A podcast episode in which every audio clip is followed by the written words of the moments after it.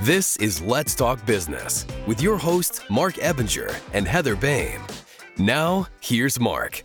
Welcome to Let's Talk Business, a show that talks entrepreneurship with some of the best businesses in the San Antonio area. Coming up on the show today, we're going to talk about leveraging a remote workforce from the Philippines to grow your business. This is something that I'm very passionate about, something that I do on a daily basis. In studio with us today is Heather Boehme, a certified business coach that works with business owners to gain clarity and achieve their goals. Heather, welcome back to the show. Always happy to be here. You're going to be leading this one. Oh, yeah. I've got Yeah. a lot of questions for you. I'm your host, Marc Ebinger, the owner of Crukus Marketing Agency, a company that specializes in giving small businesses a competitive edge by hiring administrative and social media experts from the Philippines. This is how I've kind of built my whole company, and I mm-hmm. really enjoy doing it. And it, I love bringing in new clients and opening up their vision of how they can run their company that in ways that they never really thought about. They we, it's like painting a room, right?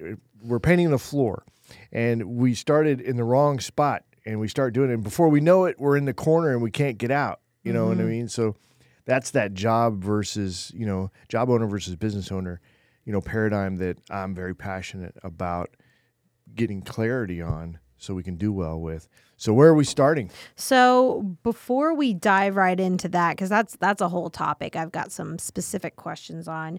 But um, just tell me a little bit about your background and where you got the idea for Crukus Marketing from.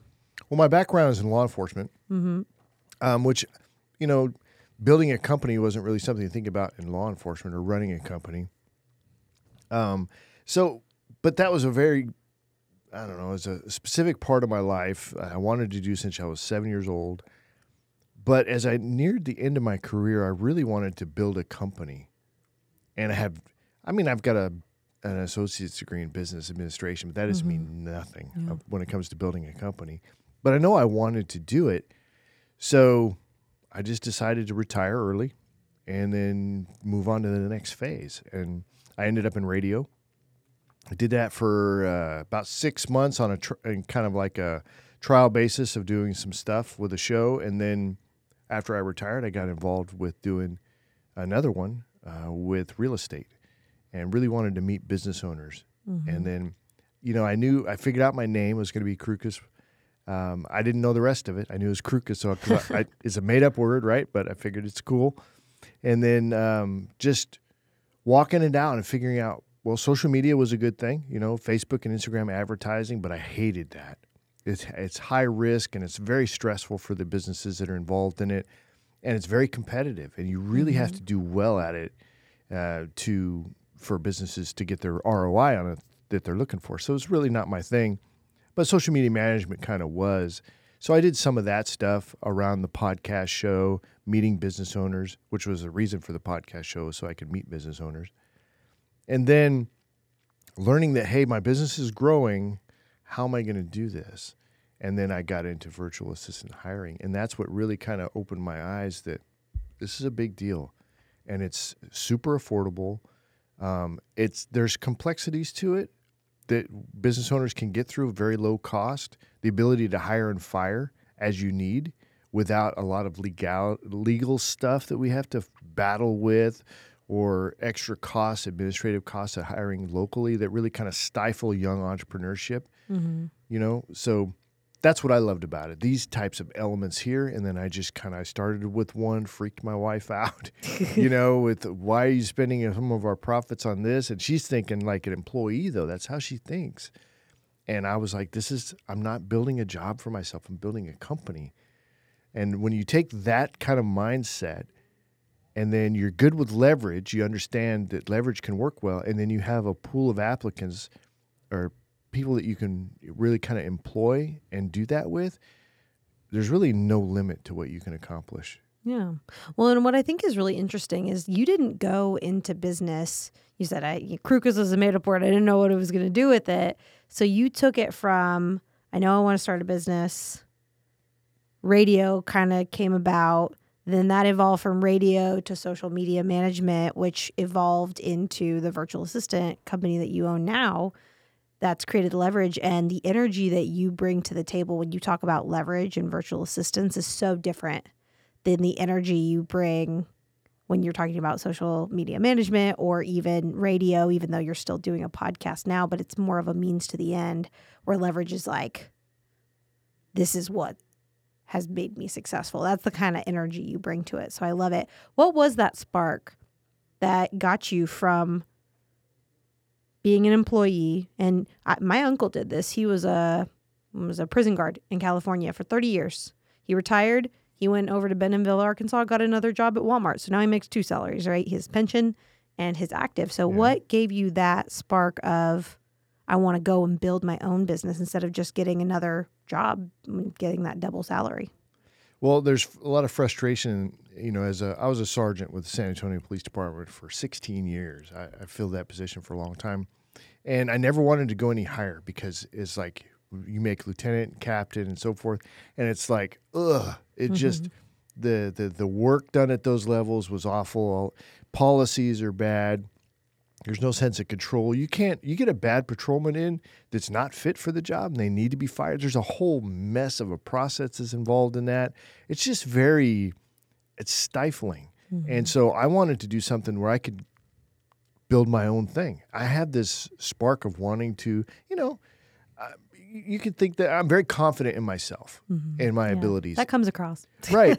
But even if i'm wrong it's like i'm gonna i'll go all in on being wrong and i'm okay if i'm wrong. Let's learn from it and let's move on. And i think that's a good core principle for an entrepreneur is to be able to recognize hey this is not this is not working right? We need to rethink it and move on. So i have that drive but i needed to be able to wrap myself around something i believed in. And with virtual assistant hiring i'm a product of the service mm-hmm. So it that's why I'm I, I know it works. You know, it's not a magic bullet, right? Because you could, and I've done this. I've hired people that didn't work out. I just fired two people over the last couple of weeks, but the firing process is very simple, right? It's not expensive, right? You just That's not you have to terminate- go to workforce commission and Oh, deal with all the hubble, hullabaloo. or get sued because mm-hmm. you know you didn't follow steps one through sixteen on the out. You know what I mean? The the exit process. It's like it's just stupid. So this is very freeing in that in that in that way. So um, I'm able to move and, and quickly and do it. So and then I mean it's work. So hiring a VA, a, a, remote worker, it has its you have to train them. So for a, a busy entrepreneur, and I went through this. I went through this in two major phases, and I had to slow down so I could train. And what's what would be frustrating is if that does person doesn't work out, because then you have to do it again. But that's the risk that you take. But do you want to take it at a high level, or do you want to take it, you know, at a remote worker level? And and your risk is seriously mitigated. But the bottom line is, I had to grow. So as I'm doing this and I'm figuring it out and I'm getting better at it, and I'm like, this is amazing. This is so empowering for people like me who want to scale. Some people are fine with having a job, and I think that's one of the things that are my core core principles in that mind map that you built out. The first one that I start with is job owner versus uh, business owner, and I knew what I wanted from the get go. So, what does that mean to you being a job owner? It is working the ins and outs of the business on a daily basis and not really planning your way out of it. You, you just want to do the work. I don't want to, is people are, some people are like this, that I just don't want a boss. I want to work for myself. And they're fine in that world. I'm not. I didn't want to create a job for myself. I wanted to build a company. There's a big difference. And tell me a little bit about what that difference looks like. One, you're let's say you've got a plumber, right? So, and I and I know some plumbers out there. I mean, a, a lot of them, and um, they they go make the calls, right? They're answering the phones. So having a conversation can be difficult because they may have to pick up the phone and take the call, right? Because it's a service call or it's a, a maybe new business call or whatever it is. They drive the trucks to where they're going, or if they're not doing the job themselves, they're supervising the job or they're checking on the job themselves. Um, they're by the phone. They're they're anchored to it, um, and it's difficult to get that time off. And they're really not looking to grow to a company that is organized and structured in a way that can execute the business without them. And what does that role look like owning a business? You are a business owner versus a job owner. So the beauty of this is you actually start out as a job owner. I did, You right? work your way up in the company. but yeah, I had a plan of moving my way out, and because I'm I'm building that structure out. Mm-hmm. You know what I mean? And it's like a tent. When you put up a tent, you know, you go around and you do the pegs and you do the things, and then when you push that thing up, it it's like it's whoa, that was fast, and that's kind of how it was with me. I started with one employee. I I started myself doing everything and found mm-hmm. myself overwhelmed, but I was full of energy. And that's the thing too. When you start a business, you have so much energy at the start. But what does that look like two years from now? Can you sustain that day in and day out? All of the energy that is required to do that, all of those things. And for me, I, I couldn't see myself doing that. I had to plan to say, okay, I'm going to work my way out of this position because then I can have new energy for new things, which is exciting for my type of personality. So that's how I did it. And I, so I ended up with one, and then now I'm at 23, fixing to be 24, 25, 26, I think, this week. wow, yeah. It's like it, it just grows and it, it just scales like that hockey stick, right? It just keeps going and going and going. Um, and all my employees either seriously facilitate what I'm doing so that I can make more money or they make me money in my company. So at the end of the day, leverage is that big distinction between owning that job and owning that business. That's the only way you can do it. I don't see it any other way mm-hmm. unless you have robots, but even that's leverage, It's right? AI, right? Right? But you have to leverage in order to get your time back and to be able to scale. See, here's another thing. So I have a retirement pension, right? Mm-hmm. Comes to me every month. I, I've earned it, right? Yeah. Paid for it, earned it, all good, right? But it's this, It'll never grow. right? Well, it, there's a cost of living, which I didn't even know about, by the way, but there's a cost of living increase that we can get, which I thought is great. So it grows a little bit. But the thing is, is that it's flat. It's basically flat. Yeah. So, but the thing is, with the economy and lifestyle and the need that the expenses that you have as you grow older and the things you want to do, uh, and if you have more time on your hands, like if you're retired, then you probably want to spend more money. Well, y- your needs are going to go up. They're not flat. So we need income that will continue to grow. And in business, why would you want to build something that goes flat? That is only dependent on what you can do in eight hours or 10 hours or 15 hours. Why not build something that will continue to grow? You can work your eight hours, but why not have something that's going to continue to perform past that?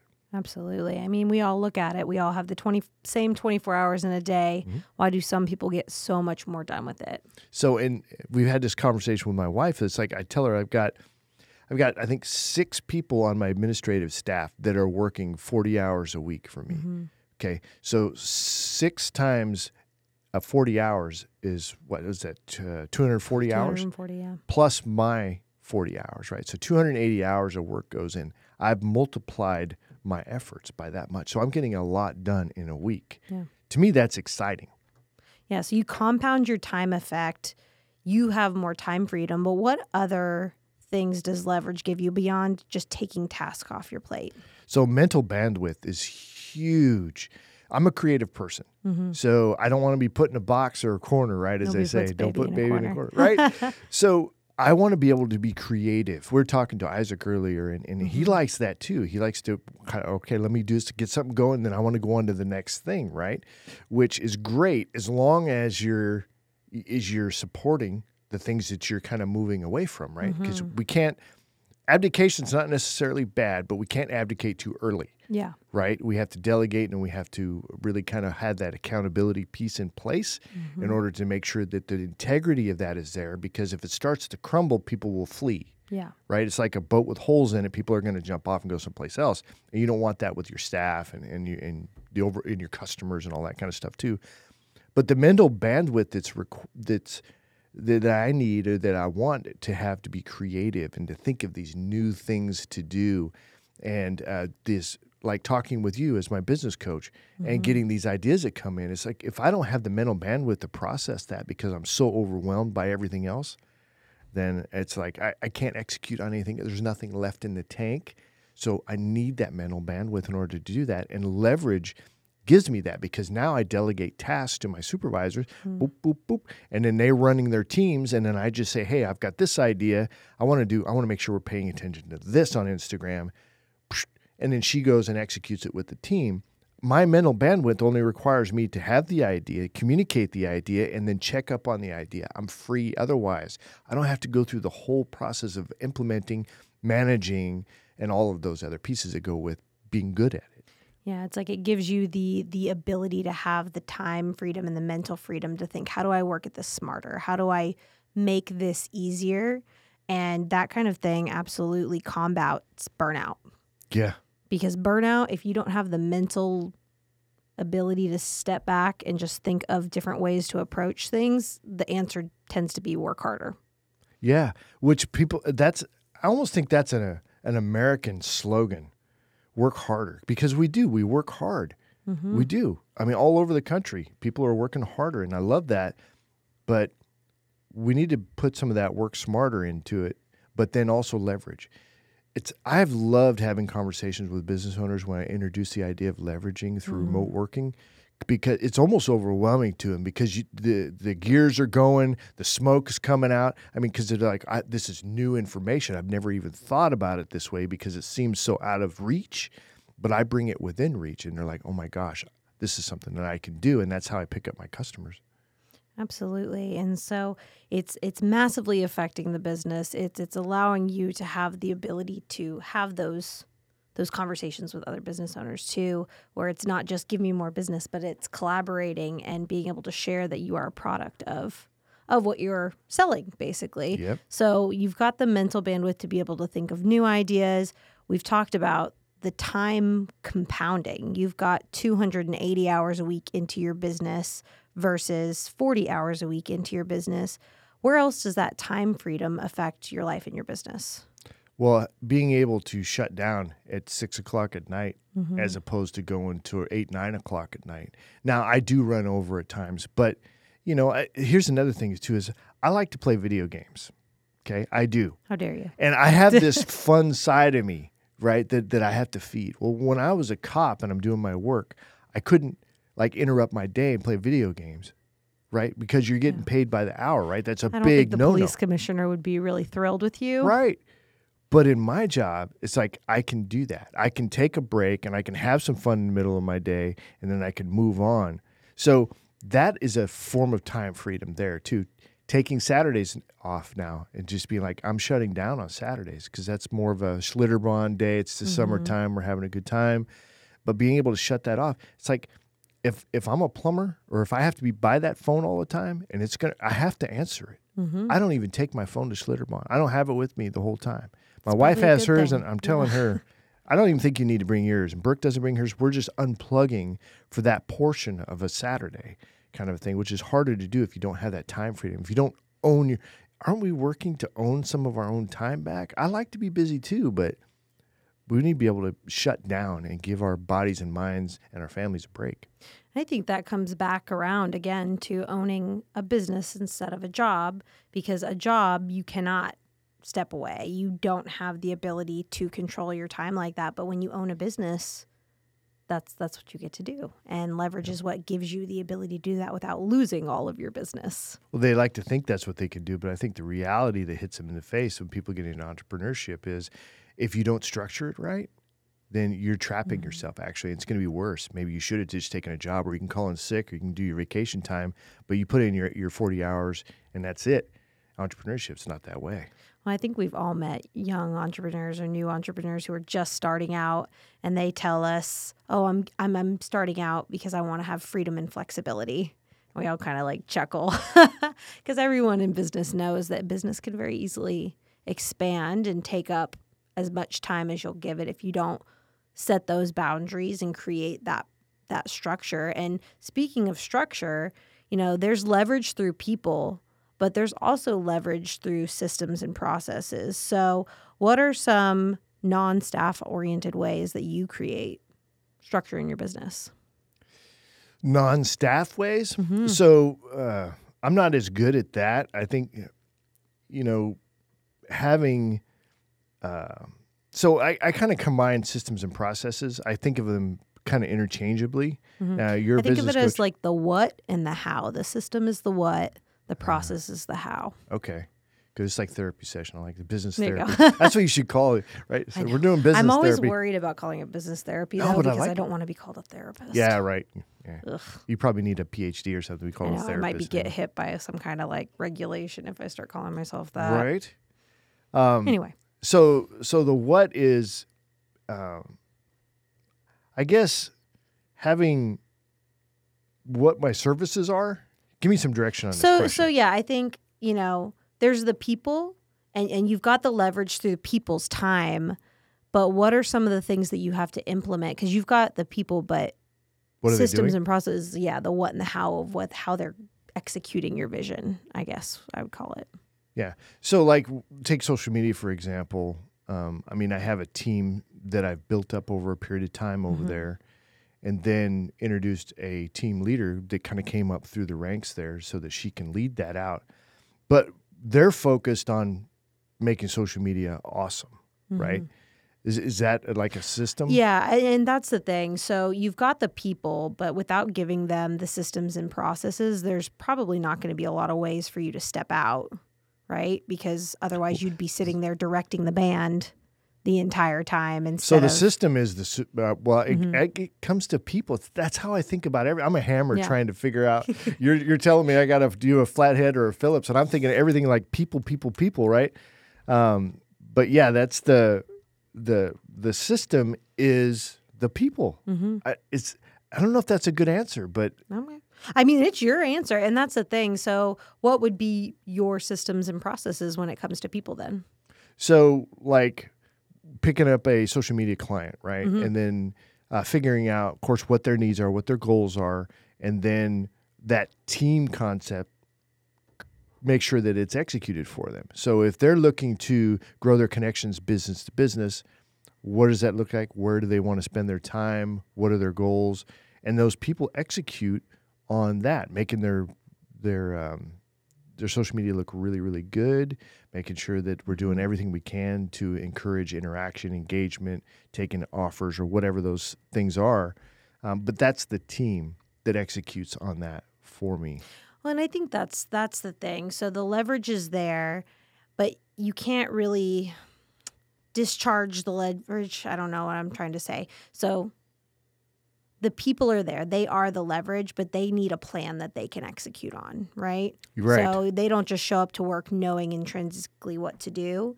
So if you're able to have the mental bandwidth because you're not answering the phone, you're not doing everything to then create larger scale systems and processes. So when and and I know you've got systems and processes in your Mhm. business because we, well, we we talk about them every week. Mhm. So when a client hires you, your system is to do the interview and to with the client to see what they need, what kind of virtual assistant they want. Then your recruiter goes out and actually looks for them. And so your recruiter knows when you get a new client, I'm going to post a job and they go through the whole process Mhm. of it. And that's how you've been able to start to abdicate those positions in your company is you know how to do it.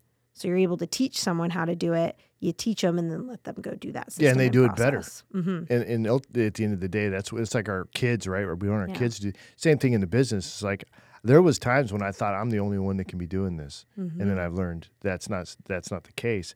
But yeah, I think you know systems wise, we do we have a really good hiring system in place that people who may think, well, you know, I'm just I'll go figure out how to do this. It's going to take a lot of time. Not only the hiring process, but also the management process of that VA can be Mhm. intensive. And you don't want to spend two, three weeks of pay and time to lose that employee Yeah. because then you got to start all over again. Now, losing them is easier, right? Because you can fire them and then you can just turn around and try and do the hiring process again. But analyzing where did you go wrong? See, I've been through all of this. I've hired a lot of people and, and myself, and and then also with the team. So I've learned from my own mistakes and my own successes, and then learned from my team's mistakes and my team's successes, and we get better and better as we go along.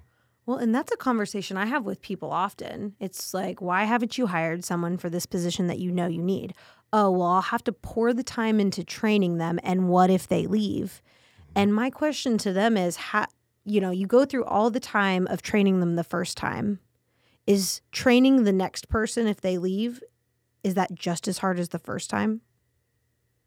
It can be. It can be worse. Oh, because tell me about I that. mean, now you may have a little bit more of a system Mm-hmm. and process in place that can be helpful with that, but the emotional trauma of the whole thing Mm-hmm. can be like, oh my gosh, especially if you're already struggling. Because a lot of business owners, in my experience so far, they're not even looking to hire remote workforce until they're overwhelmed Yep. and then they're like now i got to train them right? And then what if they leave? So i part of my process is to create this this really uh, nurturing supportive you know hub of filipino workers that they manage each other they support each other. It's like a it's a basically a filipino company that you know because that's all that every employee and even my coo it's like I'm the well, my wife helps me, and then Brooke, mm-hmm. she she's involved in a lot of the processes too. But it's Filipinos otherwise. So there's that culture, and there's that. I'm trying to create that where they they want to stay because when you improve retention, then it makes it better for the client. It's less risk. So they get to you get to choose who you want to hire at the end of the day. But we mm-hmm. pick some really good folks for you, and then you make that final decision of who you got good chemistry with or who you think you have good chemistry with, right? In your one or two interviews or however many that you're wanting to participate with this person before you pull the trigger. But it could still go bad, right? Well, when you have a whole team that can go and redo this for you and set it up to where all you have to do is that part, that's a lot easier to do than if you were to have to go do all of the screening and all of the other things that come with that on top of everything else you're struggling with that's emotionally overwhelming and, and that's not where i would want to be um, so that's Oh, I think that's huge, creating that culture where they want to stay. So it sounds like when you do hire a VA for a company, even though they're technically, you know, if they, you hire a full time VA, that VA is working for that company full time, but they still have the resources of your entire team to come back to for help and support. Yep, and and it, that's more important than you realize because that if you've got that employee and they're working for you, that's great because you can kind of walk it out mm-hmm. together, right? Depending on how much time and effort you want to put into that person. But when they're tethered to a whole culture thing of going uh, that's going on, and they can get support, that support is huge because if they feel isolated and alone and they can't, they don't feel like they can get the help that they need because they won't tell the boss, Yeah. hey, I don't think I can do this, what you said, but they will tell their VA supervisor to say, hey, look, this is where I'm struggling. Oh, well, we can help with that. We'll plug you in over here, or we'll do whatever. Or we can help communicate with the owner in a way that makes sense for the owner to be like, oh, okay, cool. Let, let me get them the help that they need. We facilitate, we act as that third party, mm. and that's super valuable. Again, long term, thinking long term with these employees is how I approach it not everybody would want that. We also do like daily services or or whatever. We can do that kind of stuff too. But for somebody who wants uh, a member of their team to kind of go the, the distance, our service is like a no brainer to do. Well, and that's a unique perspective on it that I haven't heard in the VA space before. I feel like it, it's very easy to think of virtual assistants as almost like robots because that you don't really see them. Mm-hmm. They're all the way over in the Philippines. You know, I feel like people can kind of think of them the way we think of AI, which is incorrect. They are people. They're very smart people. They're very capable people. And without that culture, without a team to fall back on, you could go and find a VA by yourself. But unless you give them the time and energy that a team like yours gives them, are they going to be as effective in their business? Well, and are they going to stay? So the Filipino culture, it, from my experience thus far, is very they're community people, right? Mm-hmm. They're supportive of each other, you know, and and certainly they're not robots. And and No. when if you have a business owner that's so busy that they're not going to pay much attention to their worker, they're going to feel isolated and they're going to look for that connection somewhere. So you're at risk of losing that because you don't have the time to pour into them. But when they're part of a whole culture at our mm-hmm. company and they're managed and supervised by you know it's a nurturing environment that they're a part of. They feel supported and connected um, and heard. And i think that all those things are important. So that's really what i strive for on my side because that's how i am as a person. I would want that to work for a company that cared about me and and, and provided support. Um, so that's what i created. Yeah, that's huge. And do they get excited about helping your business grow? Yeah, they do, and and I, one of the biggest things is the podcast. You know, because they're part of something that is pretty large, and they get excitement out of being a part of that, and they'll they'll wa- follow the social media and all of that stuff too. Um, and we get on our you know Monday Zooms. That's the one morning meeting that I'm on, and we have a whole screen full of remote workers, and you know we'll do like a little contest thing who's got the best backdrop or you know what i Yeah, mean yeah. virtual background or whatever and just have a little fun with it but it's meant to create a feeling of community that way and then of course we have our own teams and stuff like that that's, that's there but yeah it's a, every uh, offering a good workplace for employees is i think more important now than it has been in a long time um, and it's certainly something we pay attention to on our side Yeah, imagine you're doing all of that work that most companies struggle with here in America, creating a positive company culture. Mm-hmm. So, what if business owners just didn't have to worry about that on their end because someone else was doing it with their workforce for them? Yeah, that's what really what we've created. I know there's some staffing companies that like that idea too, but boots on the ground, you know, actual, you know, in in the business staffing, you have to kind of create that where you're at. Mhm. It's difficult for a staffing company to do that. But where we're at, we can have a little bit more of a team vibe, and I'm always looking for ways to improve that. Um, and and I talk to my team leaders about that as well. We we just we're going to be implementing a, an awards thing, right? We can create a really cool award through Amazon. I can have it shipped to the Philippines when they get like an achievement award that they can display. They can have it in their house. It's a nice award, um, but that's just another step in that company culture part. Yeah. I have a lot to learn there too. I'm certainly not perfect, but um, it's in my heart to do well there.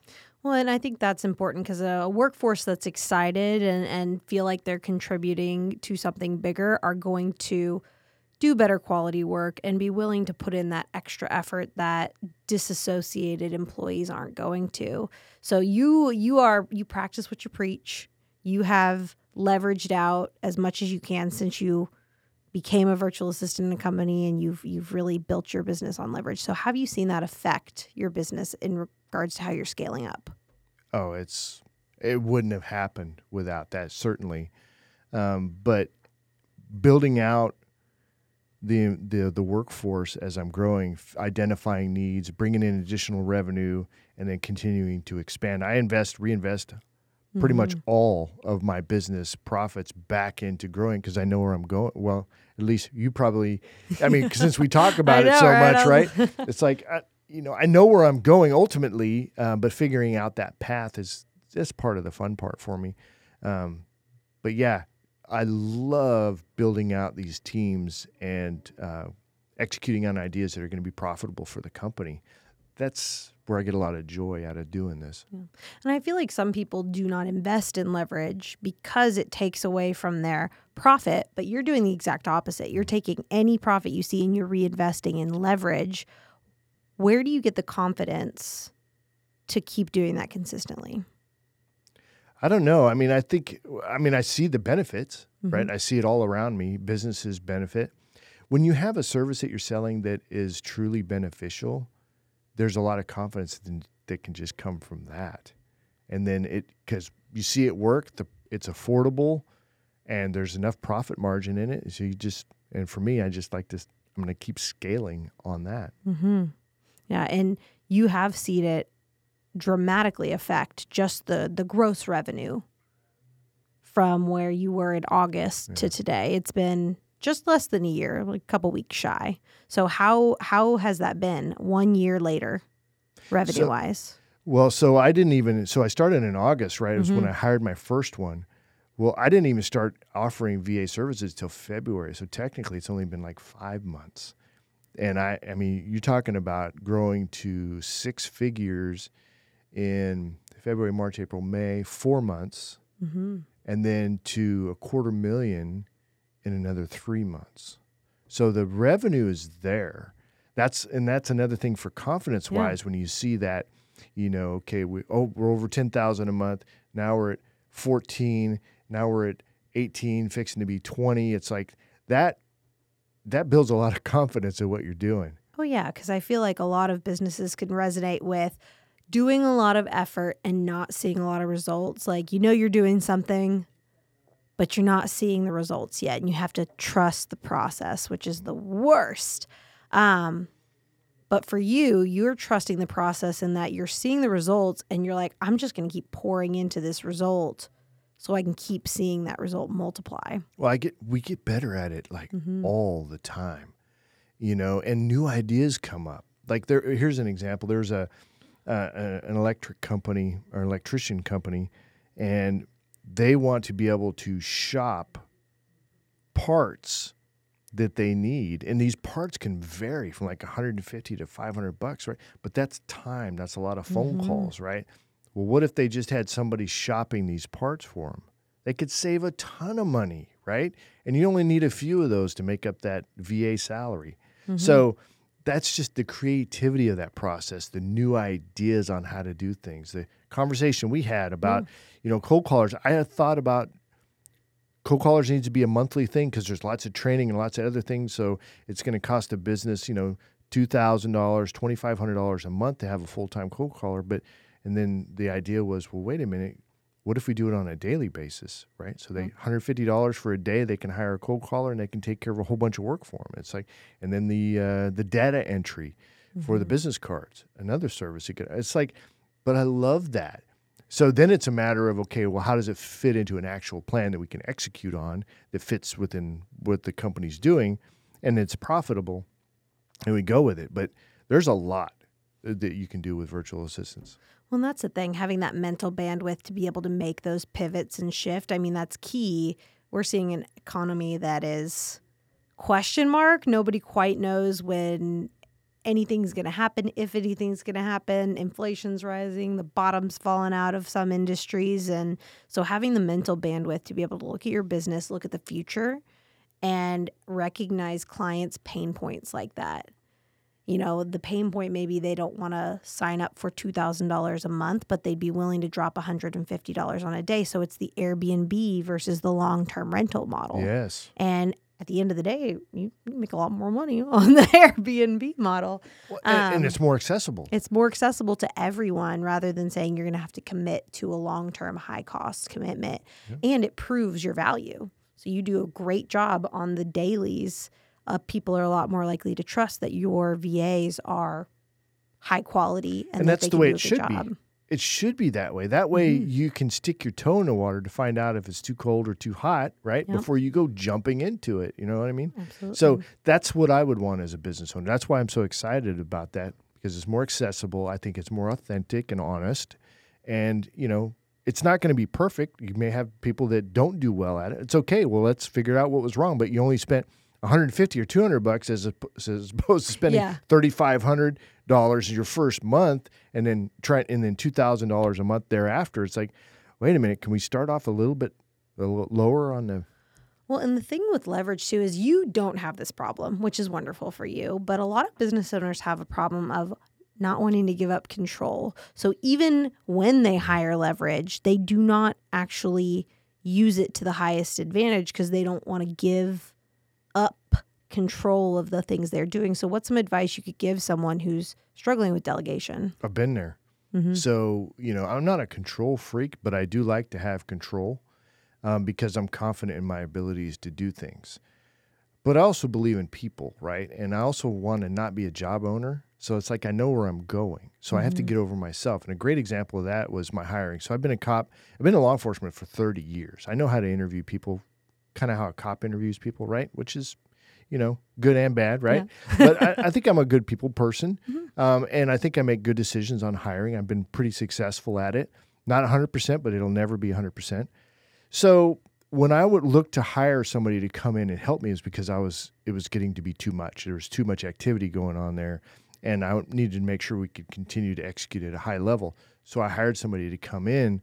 The first person didn't work out because of health reasons, but I got another girl in. That's Abby now that works for me, and she is easily two or three times better at the job than I am. That was a good moment for me to realize that I'm not the best at it and and that's for good reason. But I was able to contribute to her success through what I know. So I like to train and educate people. Uh, I put a lot of energy into that. So that's part of the, how I kind of went past that. It's like I Yeah. passed that responsibility on and enjoyed that process, and now she executes at an extremely high level. So, if you were talking to someone, what would be a tip you could give them on recognizing a task that they should probably delegate? Well, there's a couple of reasons. So first off is is your time better spent somewhere else because Mm-hmm. you can do more for your business. It's not always money, right? But it could be, right? Like I should be spending more time on relationships because that leads to to hot no like and trust factor being high, which leads to more sales, that kind of a Mm-hmm. thing. You can argue that, right? But as a business owner, I think we can identify a couple of points where we should focus because it's best for the business and other things we can let go of, right? We should not be doing social media. If you're a business owner, look, and I, we meet them all the time, and don't get your feelings hurt, but if you're a business owner, even if your business is social media, you should not be doing social media. That is a lower skill level operation that needs to be done by an employee. Mm-hmm. A good example or analogy is the restaurant owner. A restaurant owner is not going to be the hostess or the waitress Yeah. or the waiter or the chef. You know, maybe the chef, but they really shouldn't be because the chef's extremely busy, right? They need to be doing marketing and building relationships with the community and and getting the word out about their business and driving more customers to the door or facilitating the operation to do that. That's what they do. Not on social media Yeah. it's like, come on now. So whenever I hear somebody saying, "Well, I'm great on social media," and you're a business owner, I'm thinking you're wasting your time. It, I can you think of an example where a, a business owner should spend their time on social media? I, 'cause I can't. I think mean, of one. maybe if they're an influencer, but then it's just creating the content, not so much posting. That's and what I do liking and here. sharing, and yeah, exactly. This is I create a lot of content, right? Mm-hmm. I got no problem with that, right? I post zero content, right? When it comes to this type of stuff. So, a good question to ask yourself if you're a business owner is could I be paying someone less money than I want to earn to do this better than me? Yeah, so like um, you know, I don't, whenever people listen to the video, but it's it's just a few hundred dollars a month to hire professionals to go take care of that for you. It takes it off and lets you, and and they'll do it at a better level. Because if you think you're doing great on social media, I promise you, you're not. There's going to be when you put a team of folks behind it, and they can continually evolve your your channel, and then doing the engagement that's necessary to make your your profile successful. That takes a lot of time and effort to do that. Focus on creating content around yourself. Yeah. And so you've got the delegation to where it's it's down. You you've kind of created a way to train these people. You enjoy training. Now, a big piece of having a team of what, 26 people now? Well, we're at 21, fic, 21, no, 23. I don't know. It, it's it kind of 20 blurs. plus. Seriously. having a team of 20 plus Yeah, people, there we a go. big point of that is you can't personally manage probably 26 people at a time. no. So, how do you hold your staff accountable to the jobs they've been hired to do? So you designate team leaders, Mhm. right? And then um, they have tasks and, and missions, uh, administrative tasks and functions, um, and then social media, and then hiring. Um, so those are like my three main categories of stuff that I've got going on. Mm-hmm. Um, and really, communication super important. Well, this is the mission and vision of what's going on with the company. So, social media, what's going on here every day. I meet with them every single day to get a report on what's going on, and I'm accessible throughout the day on Slack, right? So, if the team leader has a problem, they can get a hold of me, or if they need clarifications, that happens. So, I, I've not abdicated any part of my business where I've completely walked away from it, but I've delegated uh, the crap out of it. I mean, it's, there's a lot of delegation going on there, um, which allows them to actually have that authority over what they're doing Mm-hmm. so that they can improve and they can make decisions.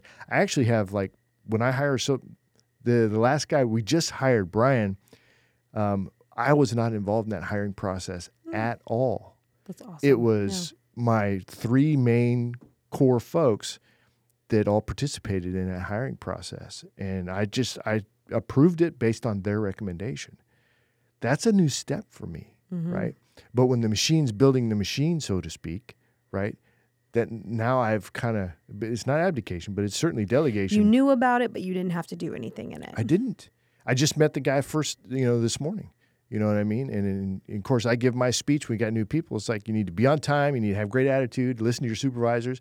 So I make sure that people understand Mm-hmm. how the company works, and I give the support to the to the leadership.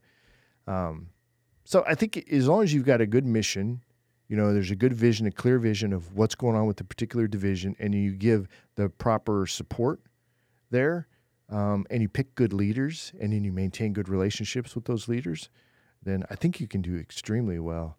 I have been very fortunate, I think, but I don't think it, it's not like rare. It's not luck, I would No. say. It's more because it sounds to me like accountability for for leverage is the difference between strategically building a team to accomplish your missions and goals and just throwing money at a problem. Because you could, you could hire a VA and just be like, go fix this, and then never check on them. And the likelihood of it actually happening is 50 50. You could get someone just spectacular, blow it out of the water, acts, you know, just because of who they are. But that's not what you're doing. You're intentionally hiring for a vision, training, setting up the structure to where you know what's going on in your business. You're just not the one doing it. right? So creating a, a company culture with that clear vision and support, that's how you build a company that can have thousands of VAs working for you. Mm. I'm not building a company for 20 or 30 VAs. I'm building a company for thousands of VAs. Yep. And the only way to do that and make it successful is to grow it from the ground up and do the right things as you move along. Yeah, building a sturdy foundation. I see a lot of businesses that they grow like one of those little weed trees that they just grow up and up and they spread out, but they don't have a really solid trunk. So the wind will knock them down and they're really easy to cut versus a tree that grows really slow, but it's super, super strong and steady. And then the branches just go poof at the top. Yeah, uh, trees. I love you know pruning trees and stuff is something I've always enjoyed doing, and it drives me crazy when you see a beautiful oak, but it, the branches are really low on it. It's very bushy, and it's like they didn't trim it properly. They didn't shape that tree properly to really kind of give it its full potential Yeah. of, of what could, that oak, beautiful oak tree could become. But if you tend it from the ground up and you care about it, then it's a world of difference. And that's kind of how I treat my company. I'm very hands on, but yet use delegation. with the goal of being hands off. And mm-hmm. to that point, you've said a couple times throughout this this episode abdication. What does abdication mean to you? So it's stepping away and letting what you have grown ex- continue to execute and continue to grow. Um, but the timing of that is important. And I think the being accessible always and being willing to go back in to correct is important. But accountability is a big factor in that too. So I've hired my first executive assistant. It's my shadow basically to make sure, you know, it's like my assist, my project manager for all of the projects and stuff that I'm doing. But her job is to be aware, execute, be aware, and inform. Right? That's her job uh, with me, and it's like that's important. So I don't think there ever comes a time when you completely walk away and not care. I don't mean that kind of abdication, but certainly being able to step away enough to where you're very rarely involved in it, but still accept, uh, accessible and still making sure there's accountability there. So if you had to assign, you know, everything went right, that's one of my favorite questions. And you were your version of abdication, which is high level, involved but not involved. How many hours a week would you be pouring into the business personally? So if you're talking, so my definition of business is a little bit different because I'm growing several verticals, Yeah. but they're all based on staffing, right? So I don't think there's ever a, a point where I'm completely away from it. But my ideal situation is to get to where um, I can pour in a couple of hours a week into each company because it's running so well. But those couple of hours are high level contacts and accessibility to make corrections or to make decisions at a higher level that need to be done. But that shouldn't be more than a couple hours a week per company. That's my ideal situation. And I know that it happens out there for people that build these companies properly. Um, I've also heard, well, you know, 17 to 20 hours a week is, you know, but for a company, right, that you're involved in. That's not my goal. My goal is one to two hours a week, but at a high level that it operates. But the fun in for me is building that out. I'm mm-hmm. not on a lottery ticket kind of a wish pipe dream, whatever. I'm just going to do this and run for it. No, that's not what I'm doing. I'm building carefully, slowly, methodically, and and I think hopefully wisely. That's why I have you as a business coach, so I can see things and more clearly and make good decisions as I move along, and constantly being challenged on what I'm thinking, so that mm-hmm. I can do what's best for the people. Obviously, I'm building a, a network of people Yeah. that are all servicing Crukus to to make that work well. So I'm not building a thing that I walk. I'm building a, a an organism, if you will. And I think that clarity is key because I feel like there's a lot of negative connotations around the word abdication, right? Abdicating the throne, abdicating the presidency. Um, but if you think of it in, I want to abdicate all roles so that I can pour in a few hours a week per company I have. So if you have five companies, that's 10 hours a week. And that's your version of abdication. That's super positive and a really clear goal that you're actively building to get to. So it's not 10 hours a week right now or two hours a week right now. No, heck no. It's It's still 60 hours a week. Still right now. spending 60 hours Yeah. a week, but with the goal in mind in 10 years to be at two hours a week per business. And in that time frame, I mean, if you concentrate on that type of goal, you can absolutely do it. You just have to be willing to leverage. Because That's there's it. no way you can do it on your own. No, leverage is for the business owner out there who who is maybe even been toying with the idea of hiring remote workers. It's like, what have you got to lose? Go give it a try, right? I mean, talk with me about what does this look like? What does it feel like? How's this going to work for your business? And let's come up with a good plan and and but let's move forward, right? I'm not the like let's plan and let's think. It's like let's take a look at this. This is how it works. Now let's do it. I'm very action oriented. Mm-hmm. So that's Yeah. the way. Jump off the cliff and But I know how out. deep the water is. Yeah. I know how cold the water is. do your research. There's no alligators, right? I mean, I understand what I'm jumping into as much as I can, but I'm not afraid to jump. Let's go. Well, that's something that I think every business owner recognizes, but not every business owner truly takes to heart is starting and running a business is a risk. So, no matter what, even if you take control and you keep doing all the work, it is still risky. But nothing is impossible. So, if you've got a plan and you've got a vision for what you want to see happen, you can make it happen. Well, sometimes the plan is just surrounding yourself with people that can help you go in the right direction because Mm-hmm. you can't. It, what does it say? Mike Tyson says everybody has a plan until you get punched in the face. Yep. You know what I mean? It's like, but that's what entrepreneurship is. You, you're going to get punched in the face. How are you going to react? And who is your, you know, your counsel around you? Who's in your sphere that can help support you and give you good information? Um, and what are you learning? So it's entrepreneurship is a really good playground for me. It's it it fits very well with who I am. Um, it drives my wife a little crazy at times. That's uh that's where you're gonna really hone your sales skills there. It was- yeah.